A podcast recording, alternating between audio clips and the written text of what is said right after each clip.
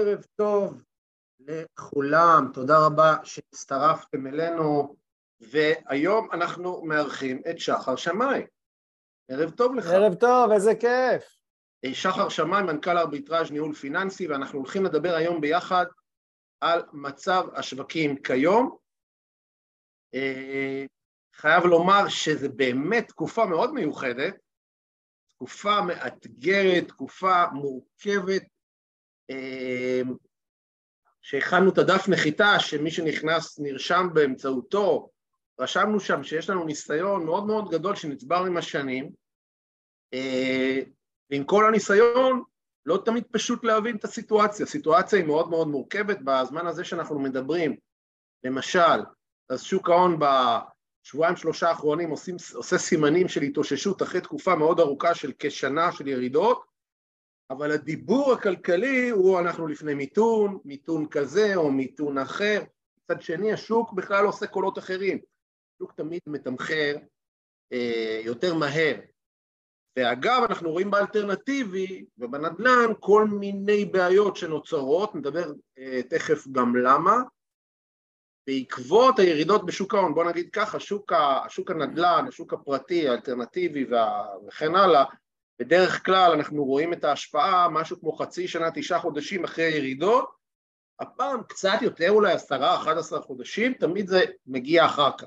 אני עוסק בתכנון פיננסי בעיקר בפמילי אופיס ליווי uh, של משפחות, uh, מה שנקרא קשירות, uh, שאצל משפחות קשירות באופן כללי, אני חושב שהשקעות זה חשוב, אבל אצלי זה תמיד מספר שתיים, אחרי שקט נפשי ולהבין מה לעשות ולדעת ליהנות גם מההון, כי הון גדול מביא איתו פעמים רבות גם מורכבות מאוד מאוד מאוד גדולה, זה שחר. שחר, אתה רוצה קצת לספר על עצמך? זה רק 22 שנה בענף, אני מנסה להשיג כל הזמן את uh, יואב, אני לא מצליח, אבל שנה הבאה בטוח אני אגיע ל-23.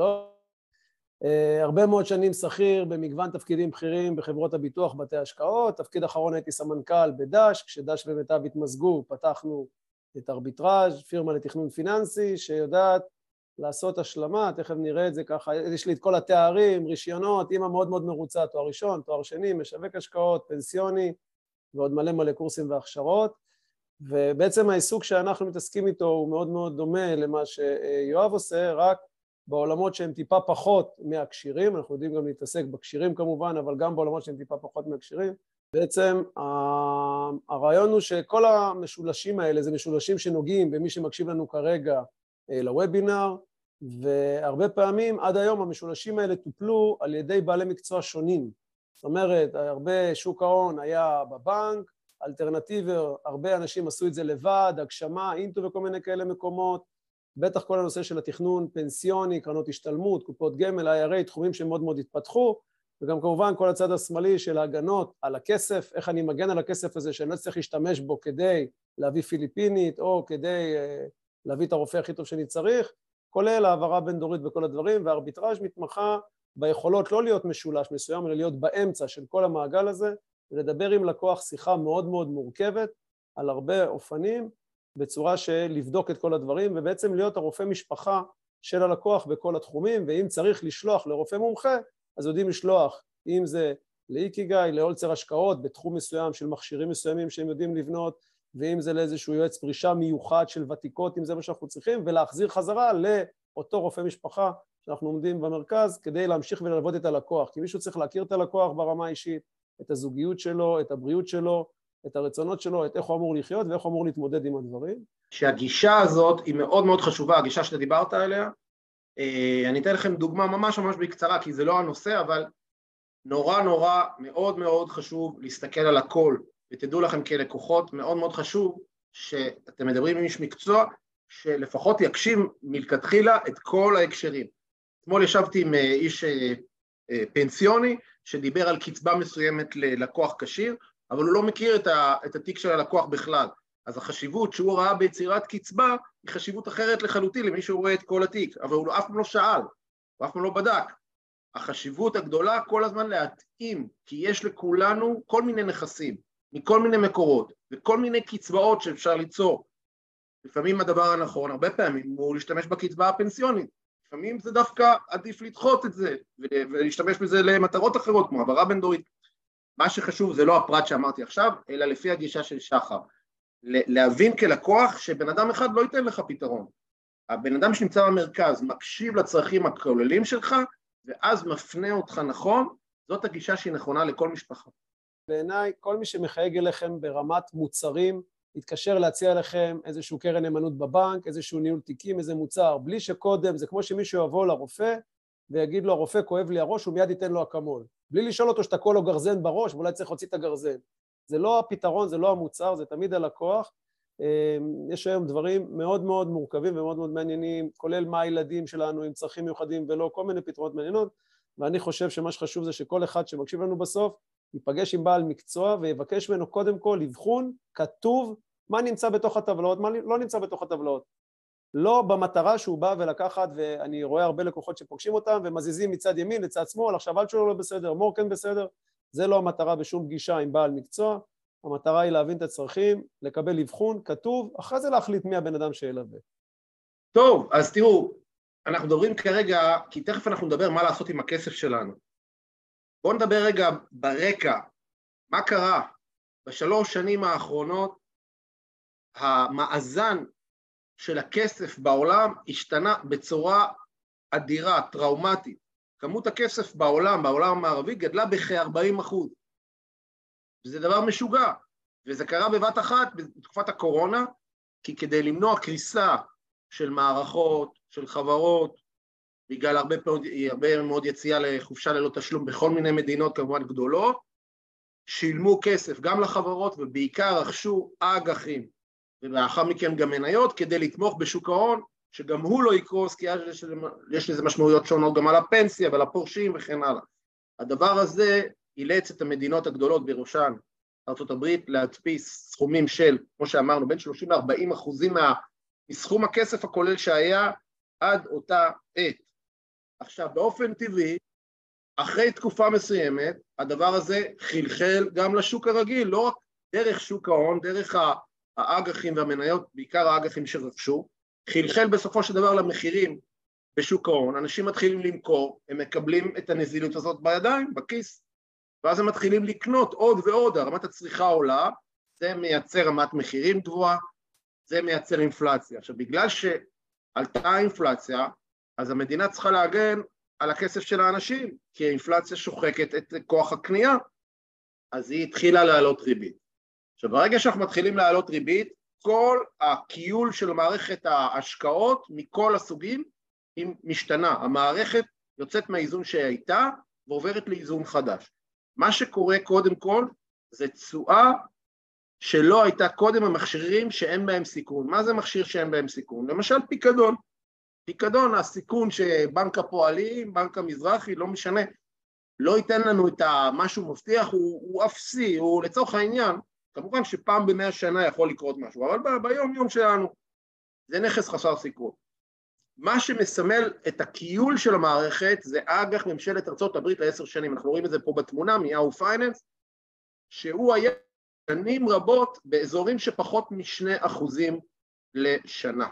ומה שקרה אחרי שנים רבות, אחרי הקורונה, אה, הייתה עלייה בגלל עליית הריבית, שהפד נאלץ להעלות הריבית כדי לגרום לאנשים לקחת פחות הלוואות, וזה גורם כמובן לגיוס יותר קטן של כוח אדם והשקעה פחות בציוד, במכונות וכן הלאה, כדי לקרר את השווקים ולמנוע המשך של עליית מחירים. ברגע שאנחנו רואים שהאג"ח ארצות הברית הוא עם צורה יותר גבוהה, מה אנחנו בעצם אומרים כמשקיעים? וכולנו פה משקיעים דרך כספי הפנסיה ודרך הנדל"ן וכן הלאה, והשקעות אלטרנטיביות וכן הלאה. מה בעצם אנחנו רואים אצל מנהלי התיקים? הם רואים שהם יכולים להשיג היום שלושה וחצי אחוזים, או בפקדונות כמובן ככה וככה, במכה, מלווה קצר מועד וכן הלאה, וכל מיני מכשירים פיננסיים, לא ניכנס לפרטים. הם אומרים, רגע, אם אני יכול פחות או יותר לשמור על הערך של הכסף, להיצמד לאינפלציה על ידי פיקדון או קרן שקלית או אג"ח כזה או אג"ח אחר, למה לי לקנות מניות? נכון שמניות נותנות לי את החלום. מצד שני, היום זה מסוכן, אנחנו לא יודעים מה יהיה, השוק בטלטלה, אז כרגע אנחנו מוכרים מניות, מה קורה שמוכרים מניות? השוק יורד, שוק יורד, אנחנו רואים, קרנות השתלמות יורדות, ביטוח מנהלים יורד, פנסיה, לא משנה איך תקראו לזה, כל הדבר הזה, העוגה הזאת של נדמה לי 2.2 טריליון שקל בישראל, 2,200 מיליארד שקל, ירדו בממוצע ב-10 אחוז, סתם כדוגמה. למה 10 אחוז? כי שוק ההון ירד. עכשיו, לא היו, התיקים המנוהלים לא מושקעים הכל במניות, נגיד 30 אחוז במניות, 40 אחוז במניות. אז אם השוק ירד ב-20 אחוז, אז זה ירד ב-8 אחוז אם יש לנו אה, בממוצע כללי של 40 אחוז אה, ירידה. בסופו של דבר השקעה בשוק ההון לטווח ארוך מאז מלחמת העולם השנייה הוכיחה את עצמה, אנחנו רואים עכשיו עשר שנים קדימה, אין בעיה, השוק עלה אפילו יותר ממה שחשבו שיעלה, שבעה שמונה אחוזים, גם עשרה אחוזים. זה השקעה לטווח ארוך. מה הבעיה? הבעיה זה שלא כל האנשים נכנסו בהשקעה שלהם דווקא ב-2013. יכול להיות שדווקא בן אדם נכנס בסוף 2020 וחטף ירידה ופתאום הוא נבהל והוא יצא, אז הוא אכל אותה. אותו דבר בכל, אחד מה, בכל אחת מהירידות הקטנות האלה.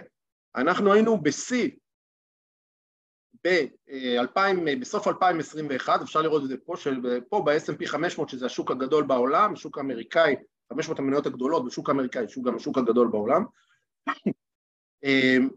עלייה, עלייה, עלייה מאוד משמעותית, ומאז פחות או יותר ביולי אגב, באותה שנה כבר התחילו כל מיני איתותים אה, לכך שהשוק הולך לרדת והשוק אכן ירד והיום הוא עדיין שומר על ירידה בערך של 20 אחוז, בימים האחרונים קצת השתנה. אז באופן כללי, גם אם אחרי ירידות בסך הכל מקצועית, אני חושב ששחר לא יחלוק עליי בעניין הזה, לטווח ארוך יש אמונה ואמון בשוק ההון שהוא יודע לתקן את עצמו, ונגיד רגע, אפילו אם השוק, גם אם השוק פחות טוב, עדיין תמיד המדדים המרכזיים שלאורם בדרך כלל משקיעים, או בהשפעה שלהם משקיעים, או שמשקיעים במוצרים שמדמים את, ה, את השוק המרכזי, זה תמיד החמש מאות החברות היותר גדולות, זאת אומרת גם אם השוק נפגע, תמיד יהיו לך את החברות הטובות יותר, שהן מובילות את השוק. ולכן לטווח ארוך אנחנו מאמינים שככה ימשיך, אנחנו לא בטוחים. יכול להיות שהעולם לא יהיה כמו במאה השנה הקודמות, אבל אנחנו יוצאים מנקודת מבט שזה גם מה שאנחנו מצפים. אגב, ספציפית שאנחנו מדברים היום, יש דבר, יש אה, גישה שנקראת ניתוח טכני, היא בהחלט לא גישה שאנחנו חושבים שצריך ללכת לפיה, אבל ניתוח טכני נותן לך כמו נייר לקמוס או משקפת, הוא נותן לך עוד כלי להסתכל. כשאתם רואים, יכול לראות פה טכנית אה, את השוק ההון למעלה, פה הקו למעלה S&P 500, באותה תקופה יש איזה מדד, אינדיקטור טכני מאוד מאוד חשוב שנקרא ניו יורק היילוב, שהוא בעצם מתאר את המעבר משוק עולה לשוק יורד, כי בשוק עצמו נורא קשה לדעת איפה אתה נמצא, אתה נמצא בעלייה או בירידה. אז הדבר הזה הרבה יותר פשוט, שהקו השחור פה מעל הקו הכחול, אנחנו בשוק עולה. ואז בסוף שנת 2021, אחרי עלייה מטאורית מדהימה של השווקים בעקבות ההרחבה הכמותית, ההתנפחות הזו, אה, התחלנו לראות ירידות, זה השוק הדובי. עברה שנה, שנה וחודש, משהו כזה, אתם רואים ממש בשבוע, בסוף שבוע האחרון, עוד פעם, הם, הקווים האלה נשקו. עכשיו, אנחנו לא יודעים מה יהיה בהמשך, יכול להיות שזה משהו זמני ועוד פעם זה ימשיך להיות בירידות, אבל כרגע אנחנו בדיוק בשבוע 54, 55, עוד פעם נמצאים בשינוי, דיברנו על זה קצת בהתחלה, מבחינה, אה, אה, כמו שאומרים, מהותית, אנחנו רואים בעיות בשווקים, אנחנו צופים מיתון, אנחנו צופים ירידה בביקושים, אבל שוק ההון יכול להיות שהוא מתמחר לאורך ה, מה שנקרא הקום של האג"ח, הוא מתמחר מצב שאולי המיתון יהיה אולי חלש, מה שנקרא נחיתה רכה, ואז הוא אומר בואו נשקיע עכשיו כי זאת הזדמנות. להגיד לכם שעכשיו זו הזדמנות או לא הזדמנות, אני לא יודע, אבל 3,970, היום זה קצת 4,000, קצת עלה היום, לעומת 4,800 מלפני כשנה, אז ברור שזה פחות. זאת אומרת, יש סבירות שאי פעם גם נגיע חזרה ל-4,800 ואולי נמשיך. אז השאלה לאיזה טווח אנחנו משקיעים. אנחנו באיקיגאי מאמינים שהשקעה בשוק ההון היא מיועדת לטווח ארוך. אגב, זה לא רק אנחנו באיקיגאי, זה גם מייסדי שוק ההון לפני 200 שנה, הסתכלו כמקום לממן אה, כסף לחברות, שהם יוכלו להשקיע ולגדול, מצד שני גם לאפשר פנסיה. זה המטרה של שוק ההון קיים, ופנסיה זה השקעה לטווח ארוך.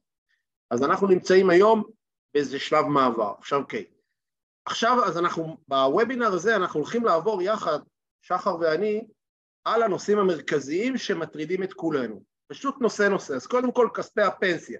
האם אני נמצא במסלול השקעה שמתאים לתקופה הזאת? האם מסלול כללי תואם את הצרכים שלי? אני אגיד בקצרה ואני רוצה שדווקא שחר ירחיב. אני מסתכל על כספי הפנסיה לטווח ארוך. מי שלא רוצה להתעסק בזה יותר מדי, ככל שהוא נמצא בגילאים יותר צעירים, יכול להרשות לעצמו חשיפה גבוהה יחסית למניות, כי מאפשרת לו צמיחה של הפנסיה לטווח ארוך. מי שנמצא אה, בתקופה אה, אמצעית, גילאי 40, 50, 65 וכן הלאה, זה קצת יותר מורכב. שחר, מה אתה אומר? אני אומר שמבדיקות תיקים שאנחנו עושים, מעל 90% מהתיקים נמצאים לא במסלול הנכון ולא במסלול שמתאים ללקוח. אה, יש אצלנו אפיון מאוד מיוחד של הפנסיה, יש אצלנו בארץ אפיון מאוד מיוחד של הפנסיה, שהיא סגורה לפני גיל 60 אין בכלל מה לדבר, והתרגלנו פה בציבור, למרות שכבר אפשר להתחיל למשוך את זה ב-60, התרגלנו לגיל הפרישה של ביטוח לאומי, 64 בערך, תלוי בגיל של בת הזו, של האישה, ו-67 גבר, אז גם כשאתה פוגש לקוח בגיל 50, יש לו 17 שנות השקעה. 17 שנות השקעה זה בהחלט אה, הרבה שנים להשקיע, בהחלט לא טווח קצר, ושם הכסף הגדול. זאת אומרת, בקרנות הפנסיה נצברים לנו, ביטוחי מנהלים, נצברים לנו מאות אלפי שקלים, זה אמור לעבור את ה... מי שבשכר, אפילו של עשרת אלפים שקלים, רוב ימי חייו, זה אמור לעבור את ה... להגיע סביב השתי מיליון שקלים, לא לדבר על רמות שכר יותר גבוהות, ורוב הציבור לא נמצא במסלול הנכון, יש הרבה מהציבור שבכלל לא יודע, מי שמקשיב לנו פה שנמצא ביטוחי מנהלים הטובים, שמי שטיפל בו אמר לו תישאר שם, יש איזה דבר כזה שנקרא מקדם מצוין, לא יודעים שיש שם מסלול השקעה אחד מאוד מאוד אגרסיבי יחסית, מסלול כללי, קרוב ל-50% מניות, שיש מקום לצמצם את זה לפני גיל הפרישה. מי שעכשיו בן 67 עם אותו ביטוח מנהלים מצוין ונתפס עם ה-50% מניות הוא בבעיה, וכשאנחנו פוגשים אותו הוא אומר, אבל אף אחד לא אמר לי שאני יכול להקטין את מסלול ההשקעה, כי זה פוליסה מאוד ישנה, אז יש המון המון ש... שינויים. אני חושב שיש טעם רגע להסביר. גם... להסביר שלפני כן. הפרישה אנחנו לא רוצים דווקא בשנה האחרונה לקבל מכה בדיוק כשהשוק יורד. לכן, מה ששחר מדבר על צמצום בחשיפה למניות. ברור, מי שעכשיו חייב לצאת לפרישה, כי הוא צריך את הכסף, והשוק ירד עשרה אחוזים, אין לי את הטווח לתיקון. אבל מי שבין חמישים, וזה שמחייג אליך לקוח, בין חמישים, בין חמישים וחמש, יש מפולת בשוק ההון, מה לעשות עם הפנסיה שלי? אומר לו, לא, למה חייגת? יש לנו 12 שנה לפרישה, 17 שנים לפרישה, אין לנו מה לחייג, צריך בהחלט לשבת על המסלולים, אבל אתה רואה שרוב הציבור, כשאתה פה שואל אותו, רוב מי שמקשיבים לנו פה עכשיו, קרוב ל-40 איש, אם מישהו מהם הוא שכיר מתחת גיל 60, אני אשאל אותו באיפה, אה, איזה מסלול מושקעים הכספים שאתה חוסך לפנסיה, לא משנה באיזה מכשיר, זה נדיר שמישהו ידע לענות, ועוד יותר נדיר שהוא יושב במקום הנכון. הרבה יותר יפה. נדיר שהוא יושב במקום הנכון, ומדובר, ודווקא כן לקוחות יודעים להגיד את הדמי ניהול. אה, השגתי ככה, השגתי ככה, ולא מבינים שאפקט הריבית דריבית, פער של אחוז שתיים בתשואה, והם כל היום רבים על 0.7, 0.8, יש לי 0.15 בפנסיה, 0... הפער בתשואות בריבית דריבית הוא מאות אלפי שקלים. כל ממש. מי שאני פוגש מתחת גיל 45, שלא נמצא במסלול קרוב מאוד ל-100% מניות, אני לא מוצא סיבה הגיונית לדבר הזה, ואני לא יכול להעביר פה ייעוץ בשידור, וזה חייב להיות פרטני. אבל אה, בהחלט חייבים בנושא של הפנסיה לבדוק איפה אתם נמצאים ולראות שהתייעצתם עם מתכנן וזה מותאם. וחשוב יותר מזה גם, יש גם בת זוג, לראות איפה היא נמצאת, והאם נמצאים באותו מנהל השקעות, למה ששניכם תהיו באותה קרן פנסיה במגדל או באלשולר, כי שניהם זה ברירת מחדל? לא. חשוב לחלק, לא רק להיות במסלול השקעה נכון, גם להיות אצל המנהל השקעות בתוך התא המשפחתי, מחולק ומפוזר. אנחנו נדבר על פיזור הרבה עכשיו. יפה, עכשיו תודה רבה שחר. בקשר לכספים נזלים, האם פיקדון הוא אכן הפתרון הנכון בעת הזו? אני אגיד בקצרה, שווה כנראה כספים נזילים היום להשקיע בפיקדון לחודשים ספורים, אבל אם אתם מגיעים למצב, אתם יודעים, כמו רכב שמשאירים אותו ואחרי זה האבק והם אה, רושמים לכם, כבר תשטפו את האוטו, מה הבעיה בפיקדון? את הפיקדון לא רואים את האבק שמצטבר. שלא תתעוררו עוד שנה, שנתיים, ופספסתם הזדמנויות גדולות, ובכלל הכסף לא היה מושקע, לא היה מושקע משמעותית. זה ההסתכלות שלי. שוב, ההסתכלות שלי גם היא, היא בסוף, זה לא הכסף, זה מה הצורך בכסף ולמתי צריכים להשתמש. Okay. אוקיי. בלי שום קשר, גם במתמטיקה הפשוטה, לקוח מתקשר אליי, שחר, ומקבל 4% בבנק. אני אומר לו, אבל אם אתה מקבל 4% בבנק, והאינפלציה עלתה ל-5%, אז אתה בהפסד אחוז. עכשיו, אם זה כסף שהוא בכלל לירושה, או זה כסף לעוד חמש שנים, אז אני מבין שאפשר להכניס עכשיו 100 אלף שקלים לשוק, להשאיר אותו בבנק ולקבל על זה שלושה, ארבעה, חמישה אחוזים, אז זה נראה יופי, קיבלתי 105, ואם הכנסנו את זה לשוק ההון, יכול להיות שהוא ירד בעוד חמישה אחוזים, ויהיה לך 95, אבל לא מסתכלים בנקודת זמן הזאת. מסתכלים בנקודת זמן שתכננת עם מתכנן פיננסי, שאתה זקוק לכספים לעוד חמש-שש שנים, ורוב מי שייכנס היום לפקדונות ויישאר שם וישכח את זה, בהחלט לטווח שהוא צריך את הכסף, שהוא ארבע, חמש ומעלה, יעשה פחות ממה שאני חושב במכשירים אחרים, אה, גם בשוק ההון וגם מחוץ לשוק ההון, שהם הרבה יותר טובים מהמכשיר של הפקדונות. שחר, חבר בשם אבי אומר שגם מי שנמצא בגיל 65 ולא נמצא בחשיפה משמעותית למניות, הוא עלול לעשות טעות, כי גם בן אדם, גבר בן 65 היום, יש לו עוד 20 שנה לחיות סטטיסטית.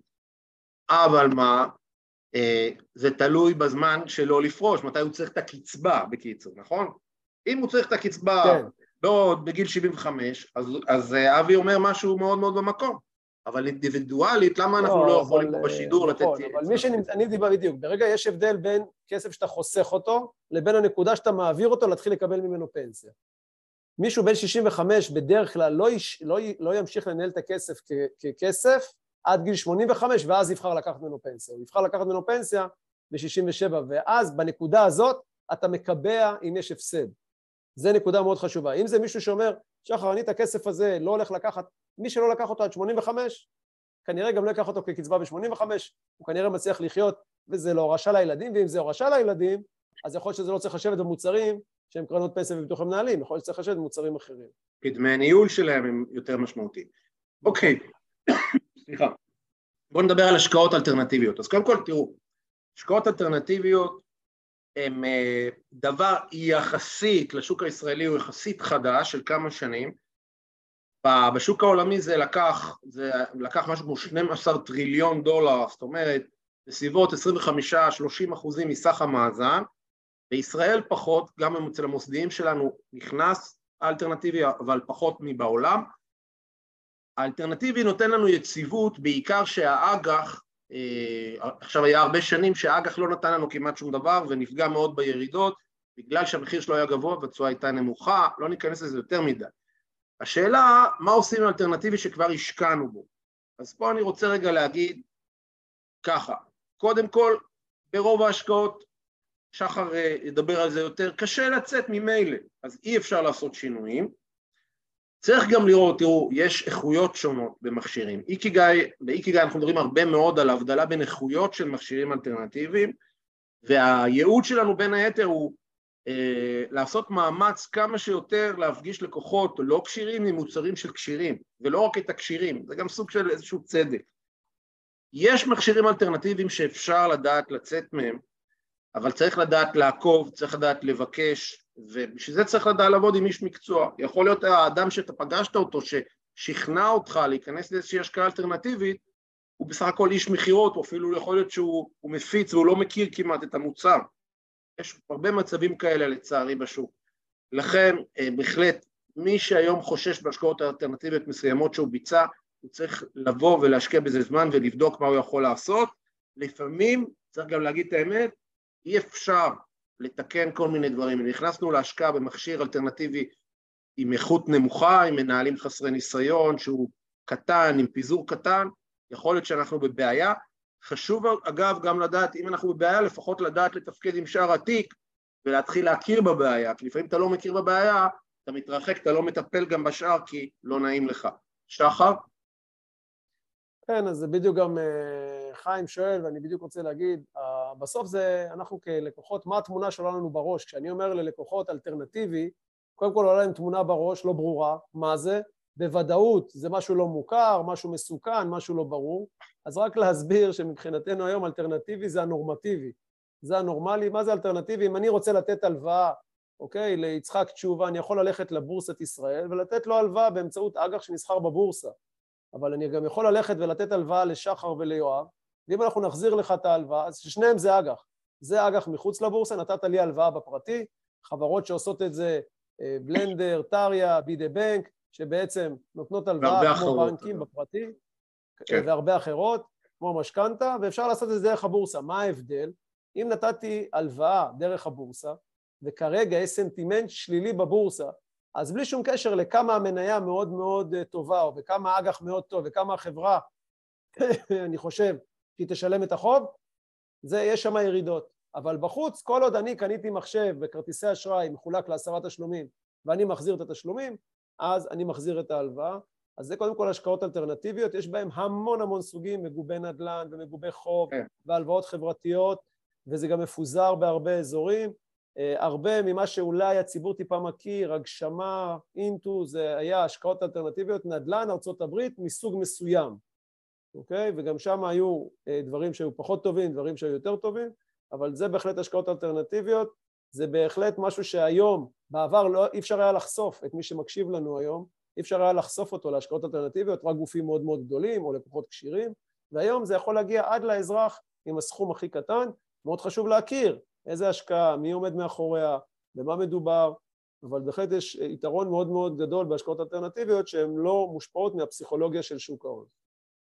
אנחנו רואים את זה בשנה האחרונה, יש לא מעט השקעות אלטרנטיביות בשנה האחרונה שהיו חיוביות, שרוב שוק ההון היה שלילי. אגב, בהחלט, כן. Uh, הרבה מאוד מהכוונה של השקעות אלטרנטיביות בשנים 2020-2021, שהיה קושי מאוד גדול עם האג"חים, האג"חים הגיעו לתשואות אפסיות ממש, uh, אז השקעות אלטרנטיביות הרבה פעמים החליפו אותן וחלקן החליפו אותן יפה. בואו נמשיך לנושא הבא, האם יש הזדמנויות בשוק ההון? האם באמת יש כעת הזדמנויות בשוק ההון? אז תראו, אה, קודם כל, בוודאי שיש, אבל זה יכול להיות מאוד מאוד מתעתע. הנושא של השקעות ספציפיות בשוק ההון, קודם כל, אני חושב כמשקיע משפחתי, בכלל לא אמור לעסוק בזה. הוא לא אמור לחפש הזדמנויות בשוק ההון, כי אה, אנחנו יכולים להאמין מאוד בחברה ולנתח אותה.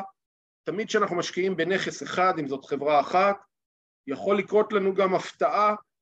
אה, תראו דוגמה אה, מאוד מאוד מיוחדת שקרתה מניה, אגב כל מה שאנחנו רואים פה זה בוודאי לא המלצה ולא ייעוץ, אז אני מזכיר עכשיו מניה, אני בטח לא מתכוון שתקנו אותה, תראו אותה, שום דבר, אני רק מדבר על הדוגמה, מניה טסלה שמאוד מאוד מאוד עלתה, ואז המייסד שלה עבר לנהל חברה אחרת, גם כתוצאה מהסיבה הזאת פתאום התחילה ירידה מאוד מאוד מאוד גדולה במניה.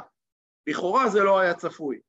בשביל הרבה אנשים מאוד מאוד הופתעו. זה יכול לקרות לכם בכל מניה, מספיק שמנכ"ל או אפילו סמנכ"ל בכיר יעזוב, או איזושהי טכנולוגיה קצת תשתנה, או איזושהי, איזושהי סיבה כלכלית אחרת, כשאתם משקיעים תמיד בהזדמנות בודדת או במספר בודד של הזדמנויות, אנחנו בבעיה. אנחנו בכלל מאמינים קודם כל, תמיד, גם בהשקעה בשוק ההון וגם באלטרנטיבית, תשקיעו בפיזור באמצעות קרנות, למשל ETF, קרן נאמנות, לא ניכנס לזה כרגע, כרגע תיק מנוהל, יש מספיק דרכים ואותו דבר גם בהשקעה אלטרנטיבית, תחפשו השקעות אלטרנטיביות שמפזרות אתכם בכל מיני השקעות, השקעות פרטיות, לא שכירות, גם חשוב לפזר. אז בנושא של הזדמנויות בשוק ההון יש, אני ממליץ לא להתעסק בזה, אבל אם אתם מתעסקים בזה, תיקחו בן אדם שיש לו ניסיון משמעותי והוכחת יכולת לאורך שנים רבות של אה, ביצועים טובים. אני אומר לכם, קשה מאוד למצוא אנשים שעושים יותר טוב מהשוק. לכן ברמה של היגיון, אין טעם להתעסק בהזדמנויות, גם אם הן קיימות, אבל זו דעתי, מה הדעה של שחר? אה, אני לוקח את זה יותר למקום הכללי ולא לפרטני, פרטני בוודאות, מניה כזאת או אחרת אני ממש אה, לא ממליץ, אבל אני מסתכל על השוק כמו אה, סל בזארה, זאת אומרת, אם מציעים לי את נסדק ואת S&P בהוזלות של 20-30 אחוז, שזה מה שקרה להם מינוס ב-2022, תל אביב 35 מינוס 10 אחוזים, ואני צריך להאמין, האם אני חושב שארצות הברית תישאר הכלכלה המובילה, הקטר המוביל בעולם, או שאני חושב שפתאום זה יהיה אירופה או סין או הודו. ואם אני חושב שזה ארצות הברית, וכרגע היא בסייל, עכשיו זה לא אומר שהסייל הזה הוא בתחתית, וזה לא אומר שהסייל הזה לא יהיה לו עוד עשרה אחוזים, אבל אם אני לטווחים, והכל זה נושא של טווחים, אם אני לטווחים של שלוש, ארבע ומעלה, אז בהחלט על סל גדול, לא על מניה בודדת, על אה, שוק שאני מאמין בו, בהחלט הוא כרגע פשוט בהוזלה. מה שכולם בורחים, מי שמכיר את המשקיעים הגדולים כמובן, באפט והכול, שכולם בורחים, כמובן הם נכנסים, כי בעצם מניות טובות, אוקיי? או תעודות סל או מדדים טובים, פשוט בהוזלה. ולא בהוזלה בגלל שיש כרגע איזושהי בעיה בחברה. בהוזלה כי יש בכלל צמצום ועליות ריבית והכול, ולאו דווקא כי החברה הזאת כרגע הביצועים שלה לא אמורים להיות טובים, וזו הסיבה שהיא נסחרת אה, מעט, אבל אני בהחלט לא אה, פועל בסקטורים אה, ספציפיים או מניות ספציפיות, פה בארץ באו לי כל המשקיעים בזמנו עם הקנאביס, יאללה מניות קנאביס, אהוד ברק קנה, כולם נכנסו ואנחנו רואים עכשיו מחיקה של עשרות מיליוני דולרים, אותו דבר אנחנו רואים בהייטק וסטארט-אפים, היה את הנושא של הביטקוין כשהוא הגיע למעל 60 אלף דולר וכולם רצו ביטקוין ואיך עושים ביטקוין ופתאום הבינו שיש בעיות, אז ממש לא טרנדים וממש לא משהו ספציפי, אלא דברים יציבים לאורך זמן, מדדים מובילים, מדינות מובילות, חשיבה, וגם להסתכל ברמה הכוללת. חלק ממה שאנחנו רואים, מי שטיפה מקשיב לנו ומכיר את אלטשולר ומה שקרה לו, הוא התרכז בשוק אחד מוביל בארצות הברית, הוא בא ואמר זה השוק המוביל, אני מהמר עליו לעומת שאר בתי השקעות שהיו מאוזנים בין ישראל וארצות הברית, וכמובן כשארצות הברית ירדה השנה בין 20 ל-30 אחוז וישראל ירדה מינוס 10 אז הוא נראה יותר גרוע מכולם. זה לא בגלל אלטשולר, אני אומר לאנשים זה לא אלטשולר, זה ארצות הברית, זה מה שקרה שם וזה בדרך כלל מה שקורה במשברים. ארצות הברית וסין כמובן, אבל מאופן כללי מה שאנחנו אומרים, יש, כן. יש לנו כל מיני הערות ושאלות, קודם כל אה, אחד מה, מה, אה, מהנוכחים כתב לא אף פעם אסור לנסות לתזמן את השוק, בהחלט נכון, אמירה נכונה מאוד גם כמובן מבחינתנו. באופן כללי גם שחר וגם אני מאמינים בהתעסקות בשוק. כששחר מדבר על השוק בכללותו, השוק היום, תראו, זו עובדה, השוק היום הוא 20 אחוז, השוק האמריקאי הוא 20 אחוז יותר נמוך, והשוק הישראלי הוא 10 אחוז יותר נמוך, וכן הלאה. כשאנחנו עושים החלטות כלליות על השווקים, אז לטווח ארוך בעיקר, יש סבירות מאוד מאוד גבוהה שאנחנו פועלים נכון, וזה שוב לא מחליף התייעצות ספציפית של כל אחד עם היועץ הפנסיוני, במקרה הזה כמובן שחר. עכשיו בואו נדבר על אה, עדיפות לקרנות השקעה. תראו, יש המון המון המון סוגים של קרנות, האמירה היא מאוד מאוד פשוטה. אנחנו מעדיפים לפזר, הפיזור מפחית מעט מהרווח, אבל מקטין, מפחית משמעותית מהסיכון, וזה לא משנה אם זה אלטרנטיבי או שוק ההון. לכן כשמישהו מדבר איתכם על הזדמנות, אתם יודעים, אנשי מכירות בכל, בכל התחומים, גם בתיקים מנוהלים וגם בפוליסות פיננסיות וגם בהשקעות אלטרנטיביות, מנסים למכור לכם משהו. אני, אגב, אנחנו באיקיגאי מנסים לחנך אנשים, אם מנסים למכור לכם מוצר פיננסי, תעצרו. מוצר פיננסי מתאימים, לא, לא מוכרים, אסור למכור. צריך לבדוק, צריך להתאים, צריך להבין. אה, אני בכלל נגד העניין הזה של דחיפת מוצרים, אבל אם כבר אתם מקשיבים להזדמנות, תשאלו, אוקיי, כשאני קונה את זה, אני קונה דבר אחד או קונה כמה דברים? אם אני קונה רק דבר אחד, חברים, לא מתאים, לא מתאים לנו. כשאתם תשבו על 100 מיליון ותרצו חלק מהכסף לשים בסיכונים הרבה יותר גדולים כדי אולי להרוויח יותר, למה לא? אבל מישהו שיש לו שניים, שלושה, חמישה, שבעה, גם עשרה, חמש עשרה מיליון אפילו כהון כללי, כולל שזה נדל"ן שנצבר במשך שנים וירושות, אין סיבה אמיתית, אתם רוצים להרוויח שישה, שבעה, שמונה אחוזים בשנה, תשקיעו בצורה מפוזרת על ידי קרנות מכל מיני סוגים ולא בנכס ספציפי. שחר, אם אתה מסכים, תגיד כן. לא, לא, מסכים לגמרי. אני כל הזמן אומר, המסע של מי שמקשיב לי שהוא צריך לעבור זה קודם כל, אוקיי, זה הרכוש, זה הנכסים, זה הצרכים, מתי אני חושב שנשתמש בהם. אחרי זה מה רמת הסיכון שאני בגלל הטווחים ומה שזה אני רוצה להשתמש, אחרי זה איזה מוצרים, כי בסוף אני אומר, מישהו אומר לי, אני מאוד אוהב את מור עכשיו, זה טרנדי דרך אגב, כולם אוהבים את מור. אז אני אומר, סבבה, מור, יש לו תעודת סל, יש לו ניהול תיקים, יש לו קרן פנסיה, יש לו קופת גמל להשקעה, יש לו תיקון 190, יש לו קרן השתלמות, יש הרבה מור, לכולם, ש... איזה מור אתה רוצה? כי מור קרן נאמנות ומור תעודת צה"ל ומור אה, IRA, ומור, זה לא אותו מור, כאילו זה אותו מנהל השקעות שאתה מאוד אוהב, אותו 80-20, אבל יש למכשיר, יש לו מיסוי אחר, יש לו מוטבים אחרים.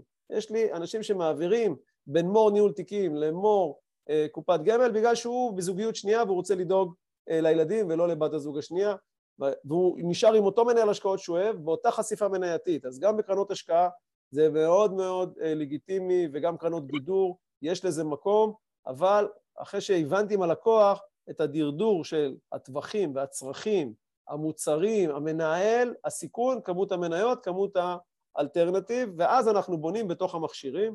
זה מכשיר לגיטימי ומכשיר מצוין שיש לו הרבה מקום, אני מאוד אוהב אותו. מעולה. נעבור לתיקים בשוק ההון. אז קודם כל דיברנו על שוק ההון, כי דיברנו על כספי הפנסיה. כן. אבל יש גם כספים נזילים, לצערי, הרבה פעמים שמושקעים בשוק ההון לטווחים לא ברורים.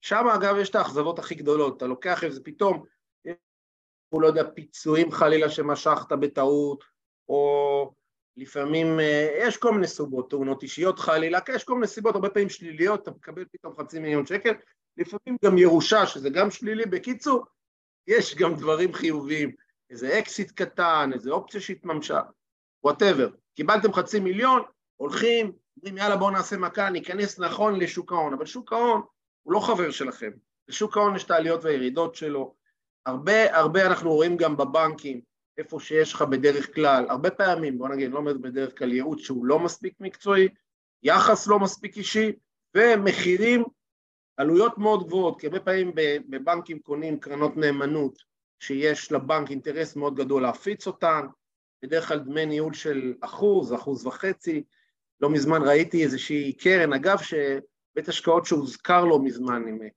שניים וחצי אחוזים של אה, דמי ניהול שנתיים, משהו פסיכי. המניות הן גבוהות.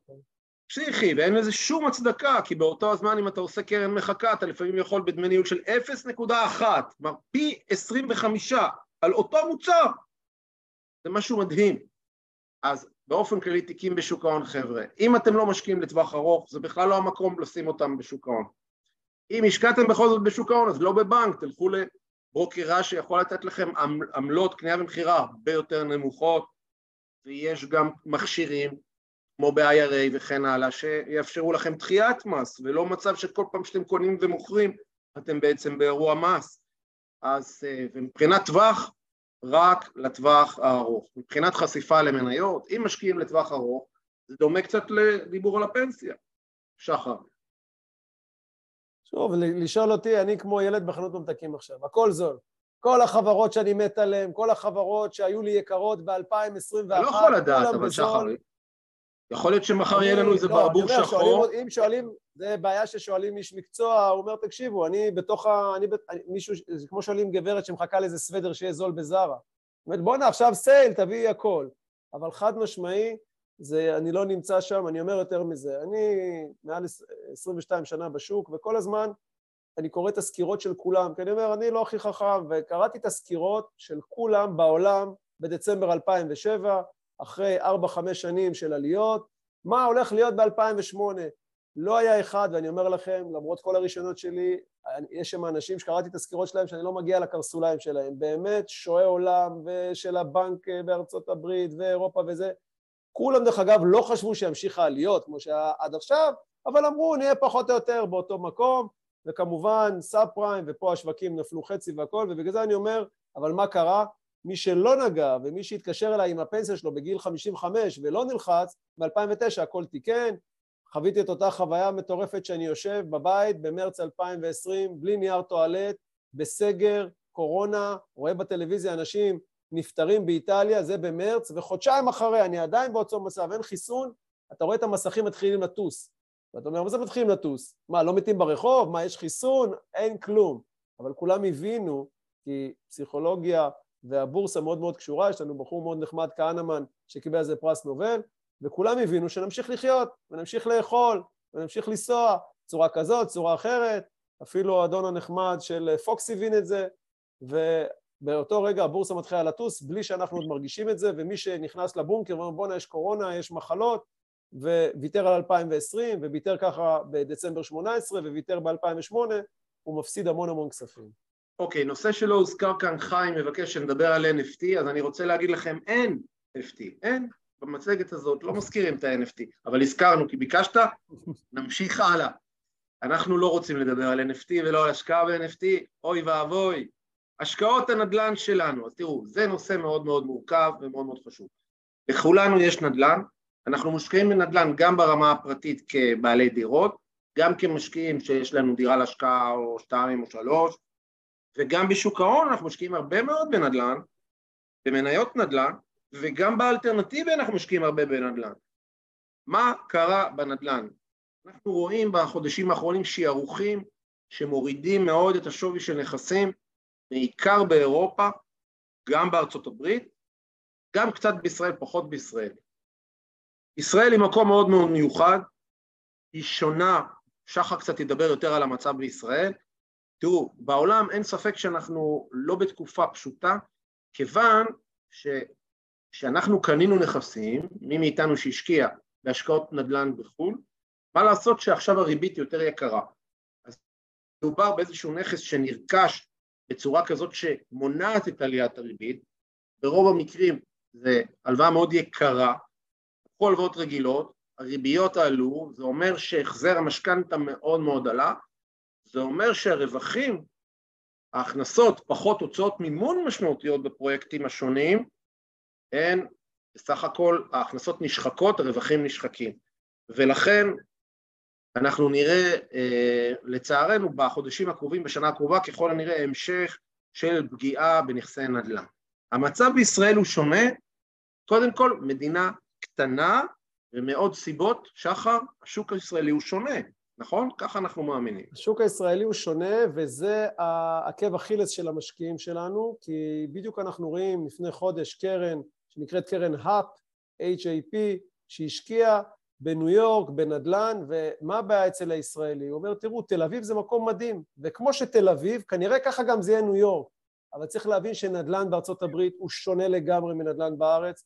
אני מגיע ללקוחות שקנו בפורטוגל, שקנו ביוון, בוורשה, בכל מיני מקומות, הם לא מכירים את בתי המשפט שם, את ההליכים של להוציא משם סוחר, לא להוציא סוחר, את הביקושים, את ה... את ה בכלל איך עובד שם כל הדבר הזה, במחשבה זה כמו בישראל, שבישראל נדל"ן זה מצוין. אז קודם כל באמת אנחנו אה, יצרני ילדים באחד הכמויות הכי גדולות שיש באירופה ובארצות הברית, והביקוש לדיור פה, ויש לנו גם את ההתניה בראש שחייבים דירה, ובהחלט הנדל"ן בישראל, שוב, תלוי באזורים, תלוי במקומות, אפשר לראות איזה פנינה שנקראת רמלה לוד, שלפי המעגלים, הרי זה התחיל תל אביב, ולפי המעגלים זה התחיל נתניה, אנחנו רואים אור עקיבא, הכל שם בת ים, אה, עד ליישובי הסרט, הכל גדל. פתאום אתה רואה באמצע, צמוד, על הכביש, רמלה לוד פתאום לא צומח, בגלל אוכלוסייה כזאת, אוכלוסייה אחרת, אז גם בתוך נדל"ן צריך להסתכל בדיוק מי נגד מי ולמה, אבל בהחלט הנדל"ן בארצות הברית, אה, הנדל"ן בארץ הוא נדל"ן מצוין בעיניי, בגדול אני אומר את הדבר הזה, אבל מה שגם צריך לזכור זה, לפעמים אתה מגיע ללקוח, הוא אומר לך, הנה יש לי תיק של מיליון שקל ואני רוצה רק עשרה אחוז סיכון, ואתה מברר ואתה רואה שיש לו דירה שלו בבעלותו שכבר שווה שתי מיליון שקלים בלי משכנתה, דירה שהוא קיבל בירושה שהוא מקבל על השכירות, ואני אומר לו, תקשיב אדוני, אין לך רק מיליון שקלים, יש לך את הדירה בבעלותך, את הדירה שאתה מקבל לשכירות זה ארבעה, סך הכל יש לך תיק של חמישה מיליון, שאת המיליון בשוק ההון אתה מנהל לי בעשרה אחוז מניות, אתה מאוד מאוד מאוד סולידי, כי אתה בכלל, הוא בכלל לא חשב על דירה כנכס, וזה נכס, היום יש אפילו את המוצרים האלה, זה כסף, יש גם את המוצרים האלה של משכנתה הפוכה, שאפשר להפוך ממש את הנכסים האלה במקומות מסוימים לכסף, ואז קודם כל נדל"ן בגדול, ישראל מצוין נקודתית לבדוק, לראות, אבל זה ממש לא לחשוב שאם ישראל מצוין אז ניו יורק מצוין, או ורשה מצוין, או יוון מצוין, זה מתנהג בצורה דרמטית שונה מאשר בארץ. אנחנו רואים הרבה קרנות, גם הגשמה, עליהם לא מעט מקומות בארצות הברית שפשוט החזירו אפס, לא תשואה כן. שלילית. הבאת מאה אלף דולר, לא קיבלת דולר חזרה. בוא, בוא נדבר עוד משהו על, על הנדל"ן בישראל.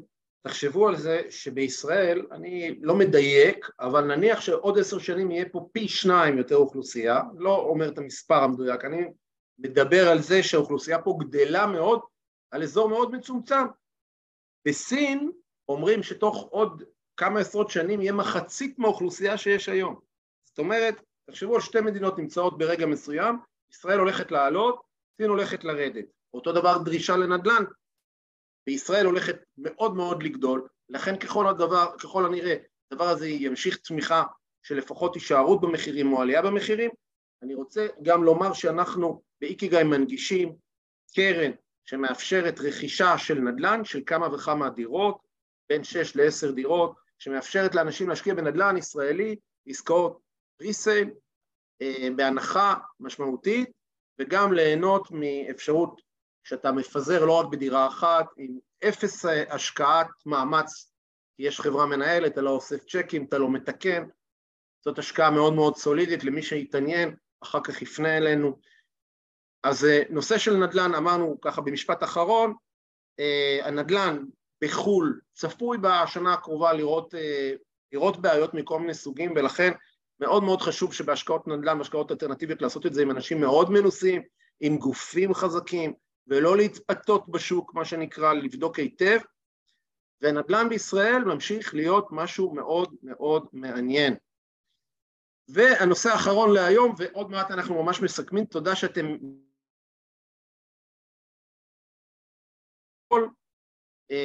אגב, אני רואה שאחד מהנוכחים מרים יד, אבל אני לא יודע מה לעשות, אם אתה יכול לרשום בצ'אט מה אתה רוצה שנעשה, זה שאתה מרים יד מאפשר לנו רק לדעת שאתה מרים יד. אז אנא תכתוב. אז חברים, נושא של המטח הוא מאוד מאוד מורכב, מעטים האנשים שיודעים לצפות מהלכים בשוק המטח מאוד מאוד מורכב. אפשר לדבר על השקעה בדולר, היא מאוד מאוד מאובחנת. שימו לב שלפני שהשנה, לפני כשנה, הדולר היה במקום מאוד מאוד נמוך, היה בסביבות 3.1.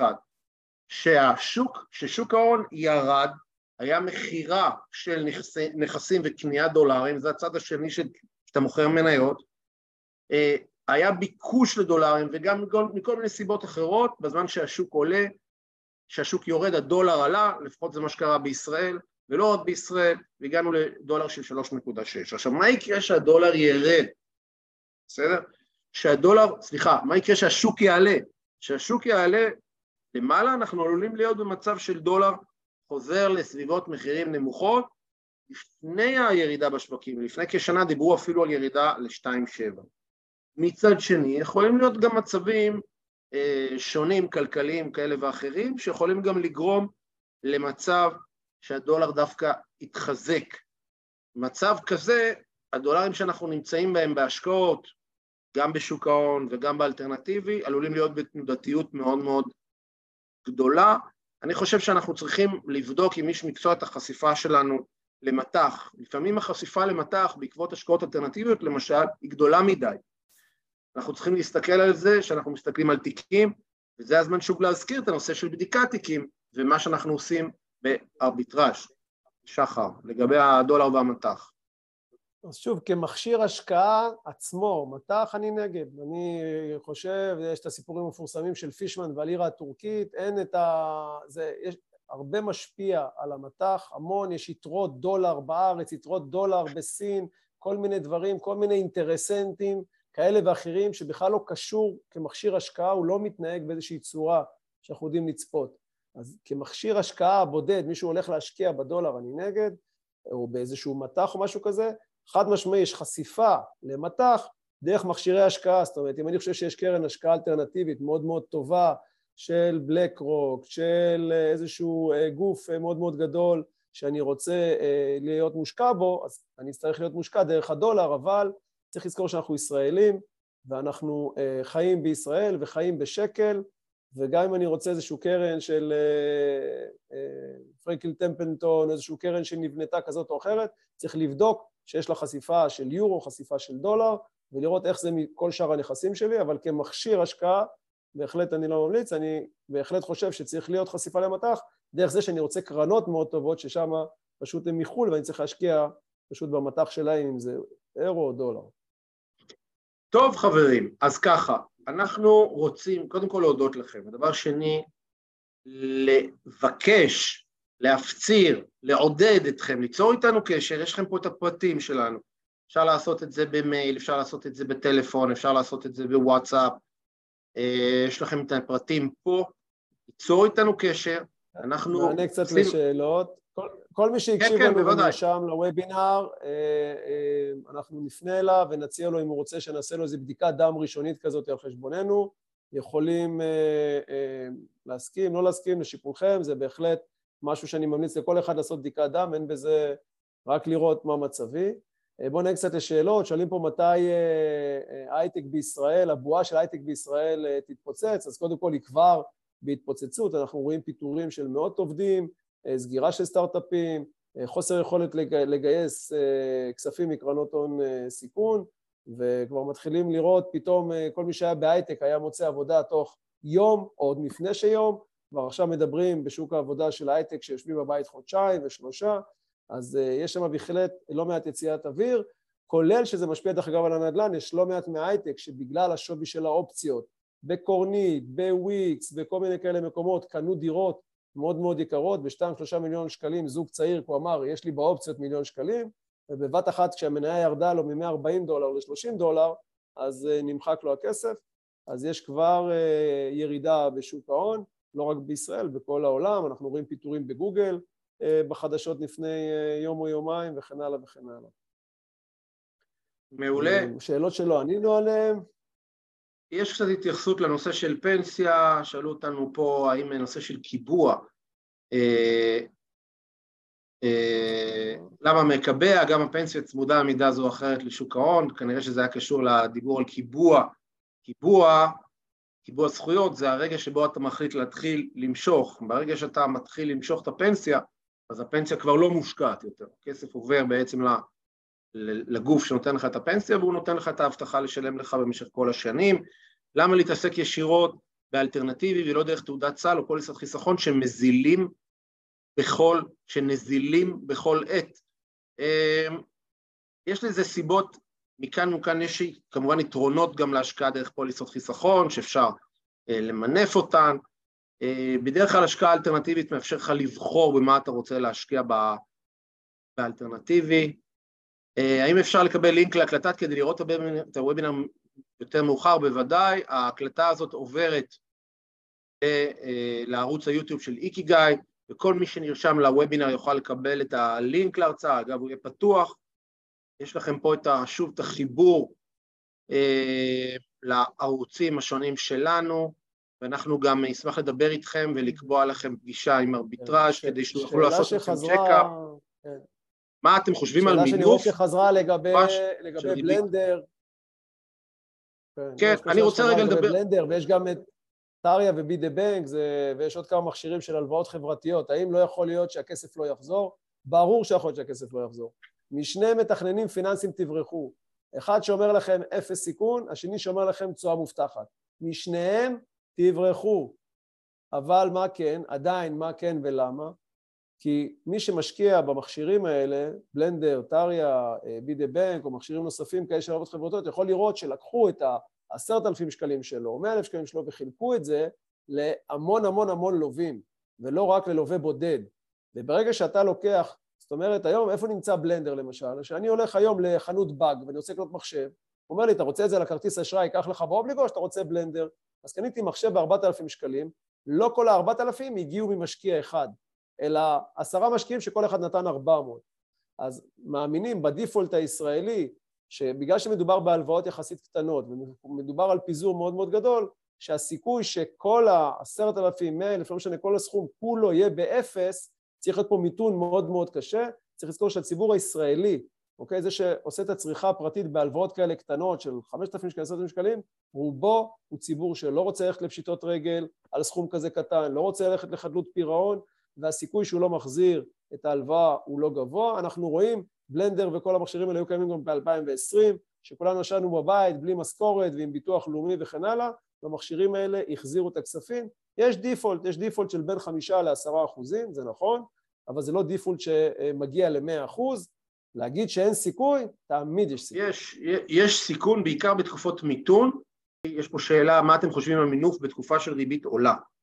אז אני, אני חושב שהיום בוודאי צריך אה, לקחת מינוף בצורה הרבה יותר אה, רגישה וזהירה, אה, לבדוק היטב את היכולת שלכם לשרת ולקחת בחשבון שאם אתם ממנפים לתוך מכשיר אלטרנטיבי, רוב הסיכויים, יש סיכוי מאוד מאוד גדול שאתם ממנפים לתוך מכשיר אלטרנטיבי נחות, כיוון שמי שאומר לכם ודוחף אתכם לעשות מינוף בריבית כל כך יקרה כדי להשקיע אצלו, הרווח הגדול נובע אצלו מעמלת הפצה, והוא לא מסתכל עליכם, הוא לא מסתכל על הטוב, על הטובה שלכם, על האינטרס שלכם, הוא מסתכל על האינטרס שלו, זה מאוד מאוד בעייתי מבחינתי, היום אה, מינוף, אם אה, היינו בתקופה של ריבית נמוכה, ריבית אפסית, נגיד ב-30% מינוף או 20% מינוף, היום מינוף צריך להיות בצורה מאוד מאוד זהירה, יש גם מספיק משקיעים שמספרים לנו על הבעיות שנוצרו